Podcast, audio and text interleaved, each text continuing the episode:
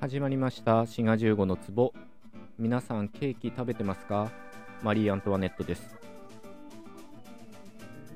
こないだのトークで奈良時代の日本語の話をしたんですね。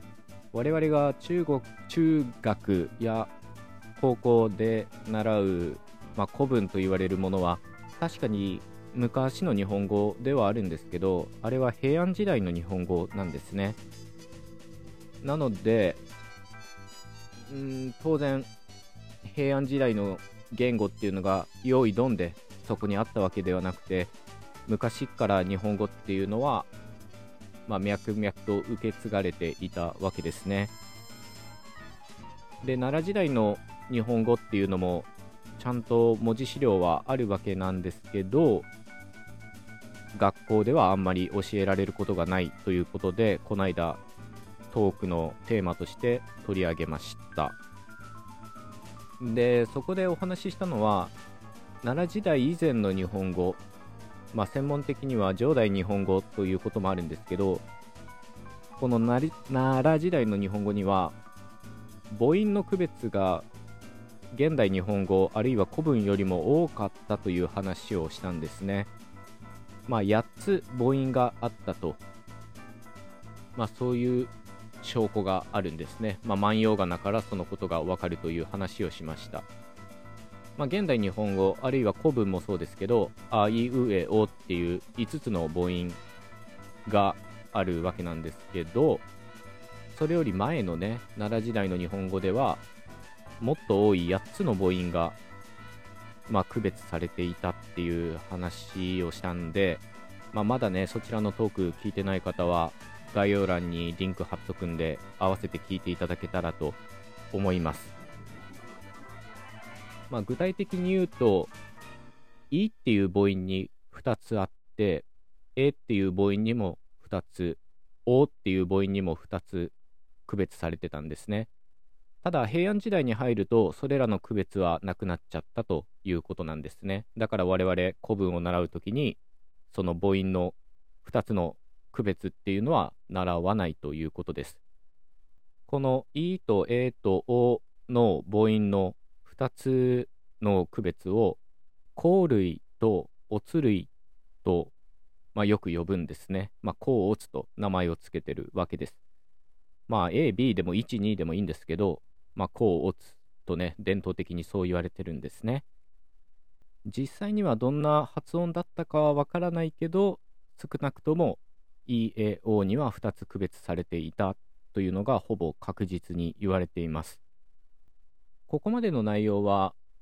この間のトークの復習みたいな感じなんですけど、ちょっとね、そこで言い切れなかったことがあったので、まだ面白いことがあるんですね、この母音の区別について。というわけで今回のトークは、奈良時代の日本語についてのパート2ということでやっていこうと思います。滋賀十五の壺古文より前の時代の奈良時代の日本語の母音には制限があったと言われてるんですね。まあ、制限っていうのはその一つの単語の中に現れることができる母音に制限があって特に「お」という母音のさっき言った「おつ類の「お」という母音に制限があったんですね。まず、さっき言ったように、おという母音には、甲類とおつ類があったわけなんですけど、この2つは、1つの単語の中に出てくることができないんですね。さらに、このおつ類のおという方は、うという母音やあという母音とも一緒に出てこれなかったようです。まあ、こういうのを専門的に狂気制限とか言ったりするんですけど、まあ、要するに相性の悪い母音だったということなんですね。もう一回言っとくと、おつ類の方のおという母音、まあ、具体的にどういう音声だったかは諸説あるんですけど、おつ類の方のおは、甲類のお、う、あとは一緒に出てこれないという制限がありました。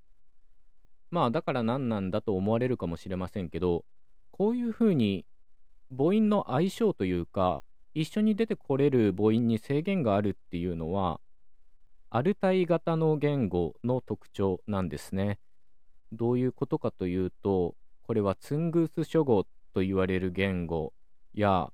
まあ、このツングースっていう言語は、ロシアで話されてる少数民族言語なんですけど、あるいはモンゴル語族とかトルコ語なんかのチュルク語族、まあ、こういったユーラシア大陸を横断するような言語の特徴なんですね。で実際モンゴル語やトルコ語には母音調和という、まあ、現象があって今言ったような一つの単語の中に同じグループの母音しか現れないっていう制限があるんですね。でまさに今言った奈良時代の日本語のおつ類の「お」の現れ方もそれに似てるということです。韓国朝鮮語も、まあ、今は母音調はないんですけど中期朝鮮語と言われる昔の韓国朝鮮語ではこういった母音調和があったと言われています。日本語っていうのは系統不明な言語なんですね。親戚の言語っていうのがまだよく分かっていません。唯一分かっているのは琉球諸語だけなんですね。ただ奈良時代の言語を見てみるとこういうふうに母音調和っぽい母音に制限があったり相性があったりするような特徴を見せるのでそう考えると、ツングース語族、モンゴル語族、チュルク語族、あるいは韓国朝鮮語なんかと、もしかしたら関係があったかもしれないということがわかるんですね。確かに、基本的な日本語の語彙っていうのをちょっと思い返してみると、頭とか肘とか鼻とか耳とかなんか同じ母音が続いてるものが多いですよね。まあこういったことももしかしたらそういう母音の相性というか母音調和っていうのがあったんじゃないかというねそういった根拠になってるんですね。滋賀十五の壺まあ奈良時代の日本語はこういうふうに音の面でかなり面白い特徴があるんですけど、文法の面でも、まあ、残念ながらというかね、古文や現代日本語では失われてしまった特徴を持っていました。例えば、句語法というのがあったんですね。これは動詞の未然形に句っていうものがつくもので、まあ、漢文とかでよく出てきたものですね。詩曰くみたいなもので、まあ、これは先生の言うことにはとか、確か訳してたと思うんですけど、言うことみたいに動詞を名詞に変える仕組みだったんですね。まあ、現代日本語では、思惑とか、願わくはとかに残ってるものですね。で、こういった、なんていうかな、動詞を名詞にするプロセスっていうのは、残念ながら平安時代の古文と言われる日本語にはすでにあんまり観察されないものとなってしまいました。